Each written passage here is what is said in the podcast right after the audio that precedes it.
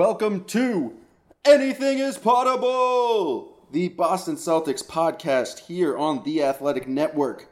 I am your host, Sam Jam Packard, professional sports fan, and I am joined by beat reporter for The Athletic, covering your Boston Celtics, the kid, the legend, the god, self-appointed for all those titles, Jay King. How are you doing today? I'm doing glorious. Just sitting in my bedroom, wearing some slippers. And very comfortable. Living life. It's, as trade, the kid does. It's trade deadline life. Yes, we quickly transition from uh, Super Bowl right into trade deadline. Woj's dropping Clint Capella bombs left and right. Um, first, we are Anything is Potable. Uh, please subscribe to us on iTunes, Spotify, wherever you're getting your podcasts. And because the people wanted more potable, we're giving the people more potable. We used to do one free episode a week, one behind the paywall. No, no. We care about the people. We know you want to hear our takes. Boom! Two free episodes a week. So we're giving you double the pleasure, double the fun. Um, today we're going to be talking about, obviously, the Celtics are on a roll, playing some good basketball, uh, solid win against the Sixers. And then, as we mentioned, uh, we got to talk about the trade deadline. It's coming up on Thursday. Uh, we have got a lot of listener questions, and so we'll dive into those about their crazy trade deals. Uh, then we got some more wackier questions that we'll dive into. Uh, but first, Celtics are playing pretty well. Uh, the win against the Sixers uh, was pretty surprising to me, mostly because the last time the Sixers and Celtics played in Boston, Joel Embiid had probably the best game I've ever seen him play. And on Saturday, it was one of the worst games I've ever seen him play. And I think the Celtics deserve a lot of credit for not making him comfortable, but I don't know if he had uh, the bubble guts again or like what was going on, but he did not look good. The Sixers are nine and eighteen on the road, which is wild. Like, for a, for a team that good, that talented, to be nine and eighteen on the road is just bonkers. They went and got smacked by the Heat right after losing to the Celtics in Boston. The Celtics, it was certainly a promising showing against Embiid. Uh, I'm not going to act like I'm sitting here and saying they would certainly shut him down in a playoff series or that they would certainly roll the Sixers in a playoff series or anything like that, because nothing is conclusive. But I thought Tice Tice did a lot of his work early, didn't let Embiid, after literally the first play of the game, get any touches right near the rim, which is huge against him. The Celtics were swarming. They doubled. They kept Embiid off balance. They were able to guard the arc and shut down Embiid, which is key when you're guarding the Sixers. Sixers have some issues, and the Celtics, despite all their their lack of size and all the questions about them, they have gotten a lot out of their centers this season. I thought it was interesting in that game especially, like, they put Tice against Embiid. Like, whenever Embiid was on the court, Tice was on the court. And obviously, Celtics didn't have Cantor, who was out, and Robert Williams, who was out. But Tice has always been the guy who gets punished by huge dudes. And yeah. He hasn't been getting punished by big dudes much this year. The Embiid one was really the only time that he's really gotten gotten pulverized. And obviously, the, the most recent Embiid one this this weekend, Tice, Tice more than held his own. And I, I think that was a promising sign for the Celtics, and one that could hold a little bit of weight as as they kind of evaluate where they are heading into the trade deadline. The thing that was interesting about that game is, like, uh, when the Sixers were on offense, they just looked kind of confused. The spacing was not great, and, like, they really didn't punish the Celtics with their size. Uh, and then on the other end of the court, it felt like the Sixers were almost too big, and that the the Celtics' quickness was really an advantage for them, where they were just blowing by. Um, they got Al Horford a couple times. Jaylen Brown had those nice moves on Tybal, but it just, like, the, the Celtics wings, uh, who really have seemed to come into their own. Um, I know you wrote things recently about kind of the best uh, three-person pairings on the team. Um, it felt like it was all Gordon Hayward and uh, a wing, and then sometimes Tice, and then sometimes two wings. It's just, like, they feel like the Celtics wings Um, are really coming into their own, and Tice was definitely a big part of that. You also wrote uh, for The Athletic a very kind of interesting profile uh, of Daniel Tice, um, where if you want to read that, you can subscribe uh, to The Athletic, the athletic dot com slash anything is potable, forty percent off. Read the great Jay King's work.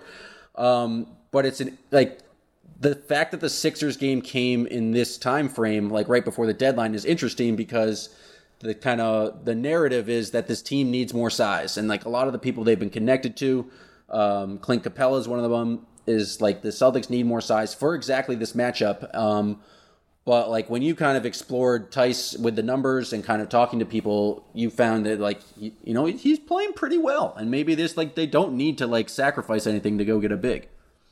And if you are sacrificing to go get a big to play against the Sixers, I don't know. Like, the Sixers, they may not – they may just not have it this year. They they may not have a mix that works. Then no matter how good, how big Joel Embiid is, they may not have a roster that makes enough sense to make a lot of noise in the playoffs. Now, I'm, am I saying the Celtics would definitely beat them? Absolutely not. The Sixers are capable. The Sixers are talented. They have a lot of pieces, but it just things just haven't worked well for them so far. They, they've had a lot of flaws, and that's one thing for Boston to keep in mind as the trade deadline comes. Um, one thing that I, I think matters a lot for this Celtics team is that with Jaylen Brown ironing out some of his issues, driving the basketball and being more patient and being more willing as a passer and being better as a finisher, and with Gordon Hayward getting back his athleticism and with Jason Tatum continuing to evolve, when they have those three guys on the court, it's just really hard for power forwards to guard people. Like, you normally have to have your best wing on Jason Tatum or Gordon Hayward, and then Jaylen Brown, like he's a he's a matchup problem for even a guy like Al Horford, who's a very good defender. Brown is just way quicker than a lot of the guys who guard him, and now that he's got a better handle, and now that he's able to lower be, his shoulder and just like get to the rim, he did that a couple times against the Hawks, and it was just like, oh wow, it was like he was just being guarded one on one. He's like, all right, I'm gonna drive now, and no one really stopped him from getting to the rim. It was is something that's definitely new to his game, and it was impressive. Yeah, when those three guys are all healthy, it's just really, really tough to match up against all of them because they're all big enough, quick enough, and can shoot well enough to be matchup issues against a lot of different types of players. So they can beat you in a lot of different types of ways. And I think the the more that, that those three play together, the more they've shown themselves as being problems for a lot of different opponents. And the thing about the Celtics where it's like, to me, it makes less sense to trade for kind of that, the traditional pick and roll kind of plotting big man, is that the thing that I think is like so strong about their team right now is that they have um, a bunch of different looks that they can throw at you. And I think that's where Stevens is kind of uh, at his best, is kind of adjusting his personnel to um, the team that they're playing. And so if the Sixers, I, I we kind of understand, we've discussed a bunch the Embiid matchup, but Um, something interesting that's kind of come up recently is um, when you were mentioning all the centers before, we didn't bring up basically uh, the new super switchable strong uh, boy lineup of uh, Grant Williams and Semi Ojeleye, uh, who um, we've we've seen some some more of it recently. Brad's talked about what he likes from it. It's just switchable. You can switch basically one through five. Um, but not really give up that much uh, kind of strength or like points in the paint just because Grant and Semi or Shemi are so strong. And so it's just an interesting look where they have kind of different personnel for different matchups. And so to be able to have that kind of super switchable Grant and Semi Shemi lineup, but then also have Cantor when he's healthy, Tice playing the way he is and he's Tice, and Time Lord maybe coming back. I just feels like they, they have like enough enough depth to kind of mix and match against whatever matchup it is. Um, it's just a question of like whether or not those guys can get healthy in time for have enough like reps so they're kind of workable in the playoffs. Let's talk about Capella. Oh uh, yeah, let's, let's let's hear it. Let's talk about Capella because everyone wants to talk about Capella right now. I'm getting tweets about Capella constantly. Uh, my my brothers are texting me about Capella. Some of my friends are texting me about Capella. Capella is the topic of conversation. I got a question for you. Okay. You, you're, you, I will give this to you, Jay. You know more about the league and N B A basketball than I do. I am a professional Celtics fan. I follow Shout, the Celtics. Shouts to me. Shouts, shouts to, to me. You for being uh, knowledgeable. Is Clint Capella even good? Yeah, or is he just a guy absolutely. who gets to play with? Uh, uh, is he just James Harden's role man? He's twenty-five years old. He's averaging fourteen and fourteen. He's one of the better offensive rebounders in basketball. One of the better rebounders total in basketball. He's two inches taller and quite a bit stronger than Daniel Tice, and he can move his feet and guard guards. So yes, he is very, very good. All right, he, that was an easy, good, good answer to that question. Now the question is, if you were the Celtics, and this kind of goes to, well, we can start dabbling into the, the listener gods questions, uh, so I'll try to intertwine those here. From at Caleb Pen- Pendleton, um, what is the most valuable trade piece the Celtics would realistically give up as part of a deal for someone like Capella or another bench shooter? So, I mean, if you look at Rockets Twitter, they're talking about like Jaylen Brown and uh, Jason Tatum being potential targets. That doesn't make any sense to me. I think the real question is, do you include Marcus Smart in a deal like that, or is it strictly kind of Cantor, Tice, and like filler pieces? I think what's really interesting is one of the questions about the Celtics entering the trade deadline is how willing Danny Ainge will be to trade his first-round draft picks. Now, they will probably have three this year, the Memphis pick, the Milwaukee pick, and their own pick. And they don't have much room on their roster to keep rookies next year, unless they consolidate things. And will that make Danny Ainge more aggressive on the market, using one of those picks, two of those picks to go after bench help? That's what I thought a couple of years he, ago, but, but then he just ended up like drafting, stashing people. But but he, here's here's one of the differences, I think, is that a couple of years ago, the Celtics weren't this good. This is the best team of the Brad Stevens era. And, Ooh. and it's a team that doesn't have the Warriors in the Western Conference like looming over everything. And it doesn't have LeBron in the Eastern Conference looming over everything. Obviously, Giannis and the Bucks have been. It does have the Bucks, or like the statistically the best team ever. Yes, regular season. Yes, they have been ridiculous. I agree, but you don't. I don't think teams look at the Bucks as like an invincible force. They don't have Kevin Durant, Stephen Curry, Klay Thompson, and Draymond Green. They have Giannis and Chris Middleton and a bunch of good players, but it's not. They're not like loaded up with talent like like the Warriors were, or like some other teams have been. They're just not seen as invincible. So I, I do wonder how aggressive Ainge will be with with those draft picks. And I think, you know, if if he does get bench help, if he does go after Capella, I think his willingness to to deal at least one or two of those first round picks will be essential. Then you, then all of a sudden you unlock a different caliber of player. A player that could actually maybe crack the Celtics playoff rotation and give them have, have a chance to to give them a boost, whether it's in shooting or size or whatever else may be. I that's that's one of the questions I think that is going to define this trade deadline for Boston. And I think the question, I think that you clearly are not trying to touch like the current top five. It's basically trying to add to that with someone who might be able to put you over the top. I don't know about like how the Celtics match up against the Bucks, whether or not Clint Capella is that guy. I think he would be a, like a, a solid player, but are you willing to give up? I mean, just to make the money work. Well, there's a crazy like four-team deal in talks now with uh, the Timberwolves trying to get D'Angelo Russell, but who knows what's going to happen. But it's like, are you willing to give up? You'd probably have to give up at least one of the centers, if not two, and Shemi, and maybe like Romeo Langford in addition to those picks? Or is it war- like I feel like Capella's on the high end just because of like he does have that value? Or does it make more sense to go after um, kind of? I know you've been on the uh, the bench scoring shooting train. Um, does it make more sense to kind of go after someone who would be uh, doesn't necessarily have to be a big, just someone who can, you know, make a three? Yeah, I, I think those are those are the questions Ainge Ainge will stay awake thinking about. I think three-point shooting is the most pressing need for the Celtics. I think that need will be limited to some extent as long as they're healthy in the playoffs, because Stevens has five players that are going to play the bulk of the minutes. Six, probably, if you include Daniel Tice, once the playoffs hit. And Everybody else is just going to be used for short spurts. Everybody else is just going to be used for certain situations. And so they, they won't have the, like, just egregious offensive lineups that they play sometimes with, like, three or four non-shooters, non-dribblers, whatever. They won't have that during the playoffs as long as they're healthy.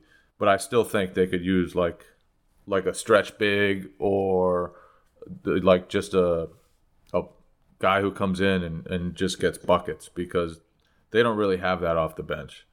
And well, that leads into our next question from Joey Angus.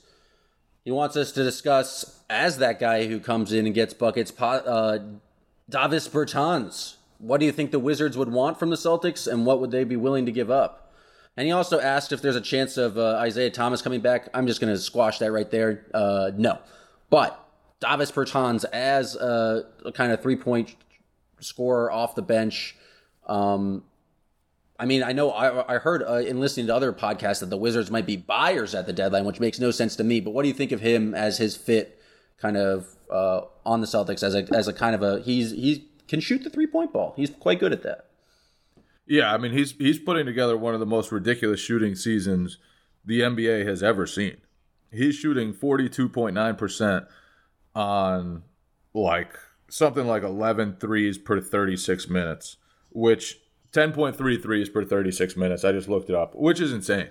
Like, that's Steph Curry type numbers. That is that just doesn't happen, and especially it doesn't happen from a power forward. He is a game-changing shooter.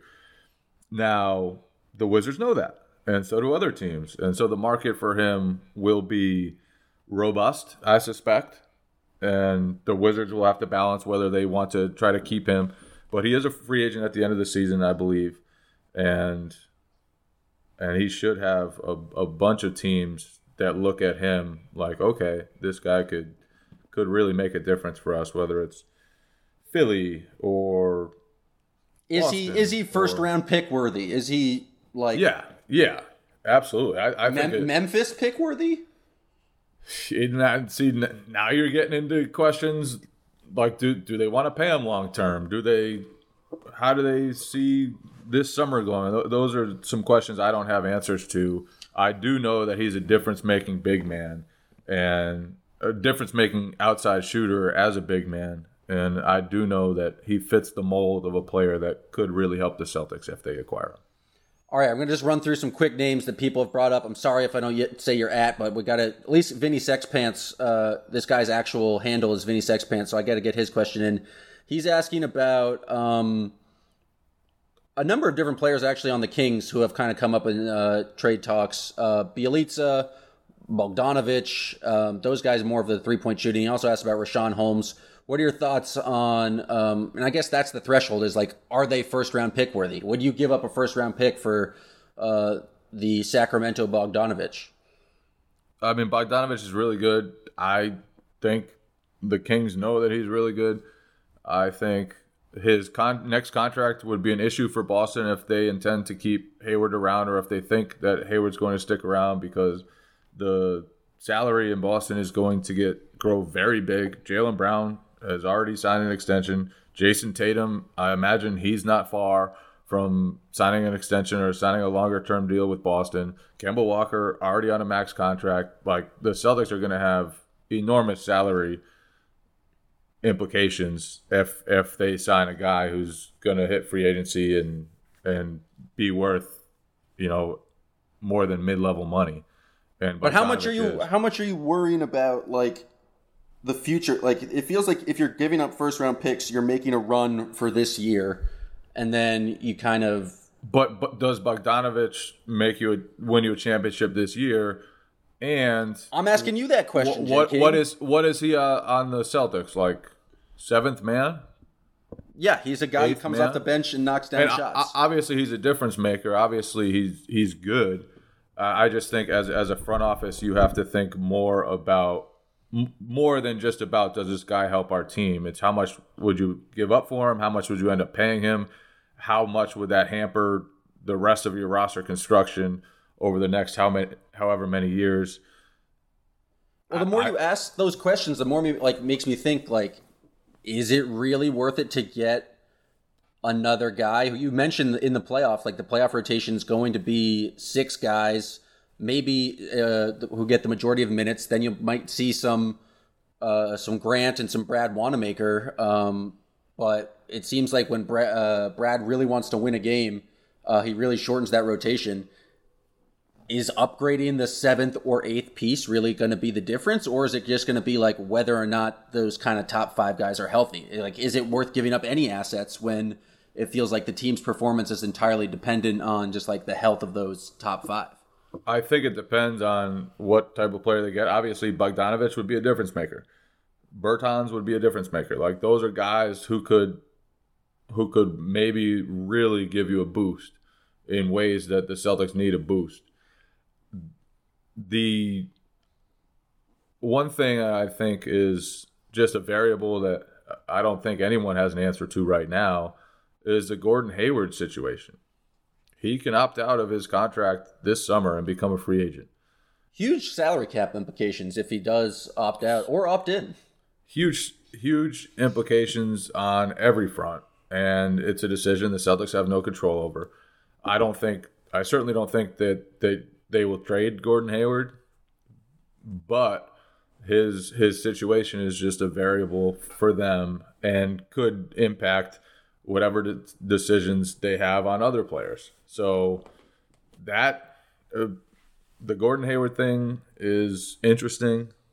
If you had it, to guess right now, I know you do not like making predictions, but do you think he opts in or opts out? He feels like he's been playing pretty well as of late. I'll I'll um, stick I'll stick with the prediction I made earlier this season that he opts out and signs a longer term deal with the Celtics to get a little more stability. Ooh, so that makes them more flexible. But they obviously like don't have any. Like they might have some private indications of what he's going to do, but that's not. Uh, you can't bank on that because if a player tells you something, he might announce it in front of the entire stadium. But that that doesn't mean he's going to do that.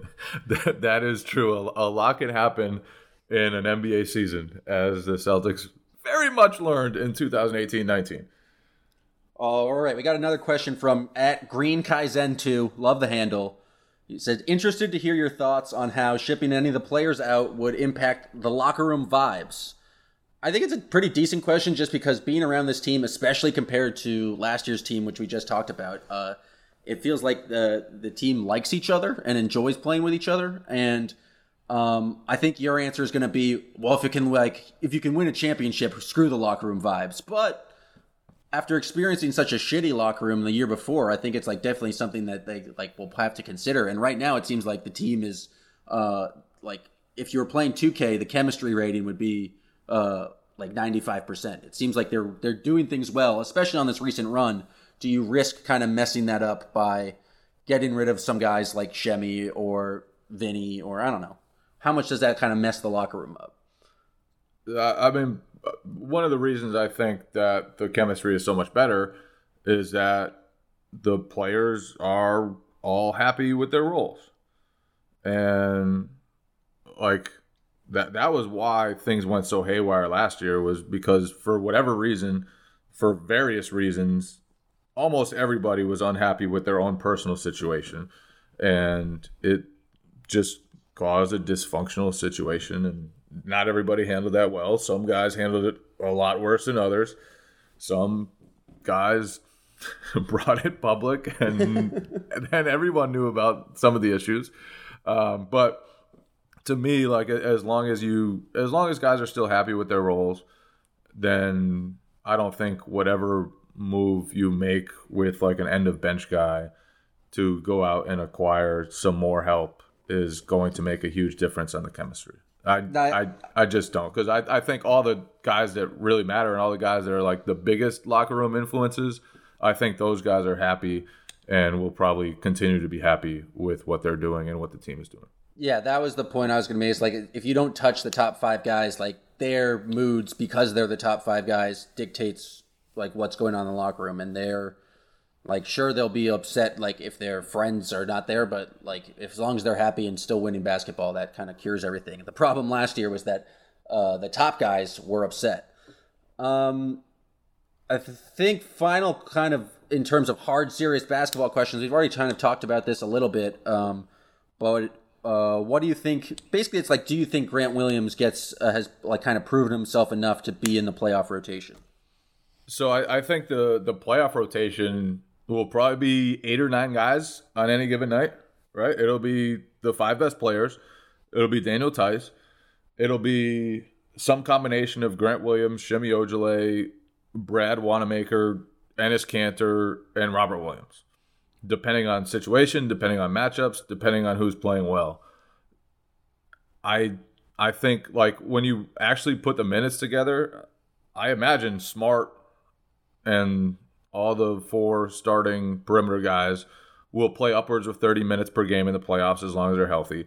I think Walker and Tatum will probably play about thirty-seven minutes per game, which is on par with like what Kyrie played last year and what some of the Celtics' best players have played in past playoff series or past playoff runs. And I think they'll just rely so heavily on those five guys that there just won't be much room for anybody else. Grant Williams has certainly put himself in that conversation, but again, it all depends on matchups, depends on what the Celtics need. Do they need more shooting? Do they need more playmaking? Not exactly Grant's thing, but he's proven himself useful and he's played really well lately. I agree. I mean, it feels super matchup dependent, um, but I think he's certainly past the rookie wall of like the Brad Stevens being able to trust him. Um, I still feel like every time Grant plays, Brad yells at him for some sort of mistake, uh, but he certainly has earned his playing time now, and I think Um, he's an option, and I, which is I think is like the best he can hope for at this point. I don't think he's like going to be a go-to guy because of all the things we said, but Brad's not going to be scared to play him in the playoffs because he has proven himself. All right, this is from uh, at Teddy Ballgame, Teddy Kokoris, uh, library czar in the town, great town Watertown, uh, my former neighbor. With the possibility of Tom Brady and Mookie Betts leaving Boston, which Celtics player is most likely to fill the void as the face of Boston sports? Who said they're leaving? Possibility with the possibility. The, the first of all, the Mookie Betts thing is so dumb. It's really stupid. If you have like a top five player in baseball and you are in one of the biggest biggest markets in baseball and your franchise just prints money, just pay that man his money. Anyway, uh, I'll go with Jason Tatum. He's fourth in jersey sales overall in the entire N B A. I was shocked by that. And people seem to really be drawn to him. So I think, and I think he also has a chance to be like really, really, really good at basketball. So I'll, I'll go with Jason Tatum as, as the guy. I think it's uh, all the things you said, and kind of like, it feels like as Tatum gets older, he gets more and more comfortable kind of letting his personality out. Like we saw him when he uh, was named to the All-Star team, was like actually more forthcoming with stories and like showed a little bit more personality. So you can kind of see as his game grows and as he becomes more comfortable, I guess, with the media, you could totally see him stepping in. I think the only other person would be Jaylen Brown, but I think Tatum just has such a higher ceiling that like, if the Celtics are successful, it's going to be because of Tatum, and he will be the star. So he will I, be the face. I also think there's a chance Boston just falls in love with Kemba during the playoff run. Like if, if Kemba has a monster playoff run, which I think he could, he's capable of it. It's not promised at all. But if he goes out there and just destroys people, and he's snarling and, and he's talking junk, and Boston's going to love it. Boston will love themselves some Kemba Walker if if he finds playoff success. Oh, absolutely. They love a little guy who can score, and he's just has the ability to drop buckets and put up numbers quickly. And so, um, and like pretty much Boston just likes winners. And so if the Celtics are successful, they'll be fall in love with like kind of anyone on that team. All right, we're going to also Taco. Oh, yeah. I mean, Taco already is the face of Boston sports. Taco should replace Gino. Taco is amazing. Uh, but um, we got to wrap it up. So we, there's one more question. Um, it, it actually led to some very serious and important discussion uh, on, on the interwebs today. This is from Nate McKenzie at Circus Jump underscore. The Celtics as Harry Potter characters, who is who? And then he says, Smart is obviously Hermione, but who are the rest? And I know... Uh, you had some thoughts on this, so go off, King. Smart is not Hermione. Hermione is a narc. Hermione is a know-it-all. Hermione proved her worth. Don't get me wrong. She is a hero, a, a legend, Hermione's all, the all that. Wizard. Yeah, I mean, she's she's very talented at what she does, but she is she is not Mark like that is not Marcus Smart. Marcus Smart is. I, I said Viktor Krum, but I, I don't know about Viktor Krum. People reminded me that he went possible for the Death Eater. Possible Death Eater. People reminded me that he went for the snitch when his team was destined to lose if he got the snitch. And that doesn't sound like Marcus that's, Smart. That's not a, it does not impact winning. That, I, that, I thought it was a Cedric Diggory. The guy's uh, he's talented. He's good. Self-sacrifice. He's uh, he's, he's just doing it all for the for the program. You know, if that feels like a, a stronger connection. Yeah, um, I, I, I any like other ones. Any other Celtics stick out? Like, I, I was trying to think about it. There's nothing like that's really obvious in terms of uh, direct connections between the world of Harry Potter and. Uh, The Boston Celtics basketball, as shocking as it is to say, um, I don't know if did you have any thoughts on the matter? I, I liked someone pointed out to me that Ron, the Weasley brothers, not not Ron, but George and Fred, they're Marcus. They have a little Marcus Smart in them too. Like that's true. A little bit mischievous. They're mischievous. Like when it came time to really fight for for what they believed in, they were on the front line. Man, those those dudes were they they weren't scared of anything. They were loyal. They were, they were badass. So, that, I feel like everyone's got a little bit of Marcus Smart in them. You know, like like you could probably twist a lot of characters and be like, yeah, that that's a Marcus Smart thing. Okay, who is the most like Hermione then? Because I have an answer, but I'm curious what you would say. The most like Hermione. What what what's your answer? I think it's Jaylen Brown. At first, he came here. People were a little annoyed by him. He's a bit of a know-it-all. Um, but he's proven himself. He's, he continues to get better over the course. Uh, Hermione displayed a lot of incremental improvements in terms of like uh, whether or not we, we liked her as a character. Um, and so they both kind of fit in that like nerd zone. They have a bunch of different interests, not just like kind of the thing they're focusing on. I think Jaylen Brown's a natural natural pick there. Yeah, that that makes some sense to me. I, I like I like the Hermione call for Jaylen. I'm not calling him a narc. Don't don't put, don't put those words in my mouth. But but I, I like I like the Hermione call for Jaylen. What else we got? I don't know, man. Like we can go player by player. Like I don't know. It, it just doesn't mix. Like who would Jason Tatum be? Who would be Death Eaters? I don't think I don't think anyone on the team is it like is a Death Eater. I don't think anyone is inherently uh, evil. I feel like Cantor might just go over to Ooh. the Death go over to the Death Eaters like just as a troll. He he does like the attention. Maybe if the Death Eaters were kind of like giving him more more love than the good side was, he would. De- yeah, no, I can see that. Yeah, I'm I'm not saying he's an evil man, by the way. I'm j- I'm just saying like we had to pick someone who who'd go to the Death Eaters. Yeah, well, it, would, it would be him. What do you think Gordon Hayward would be? Gordon Hayward, kind of a quiet guy, family man, talented, many different. I kind of like I kind of like Ron Weasley for him.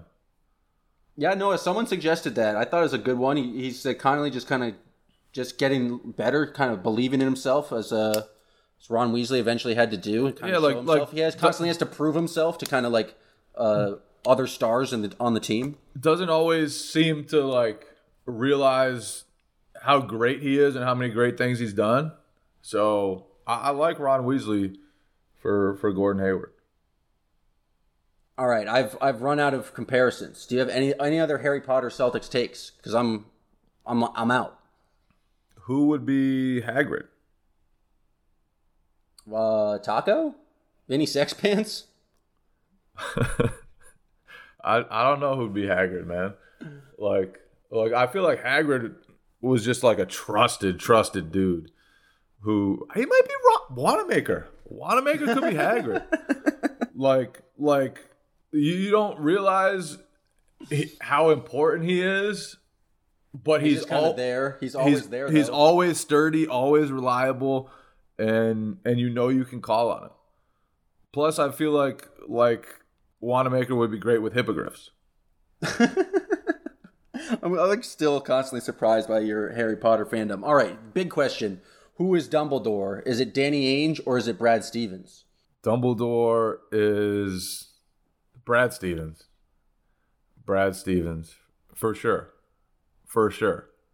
Because he's just like, like obviously Ainge is wise, but there's like a sarcastic side to Ainge. Whereas Brad is just like, the wisdom is all you get.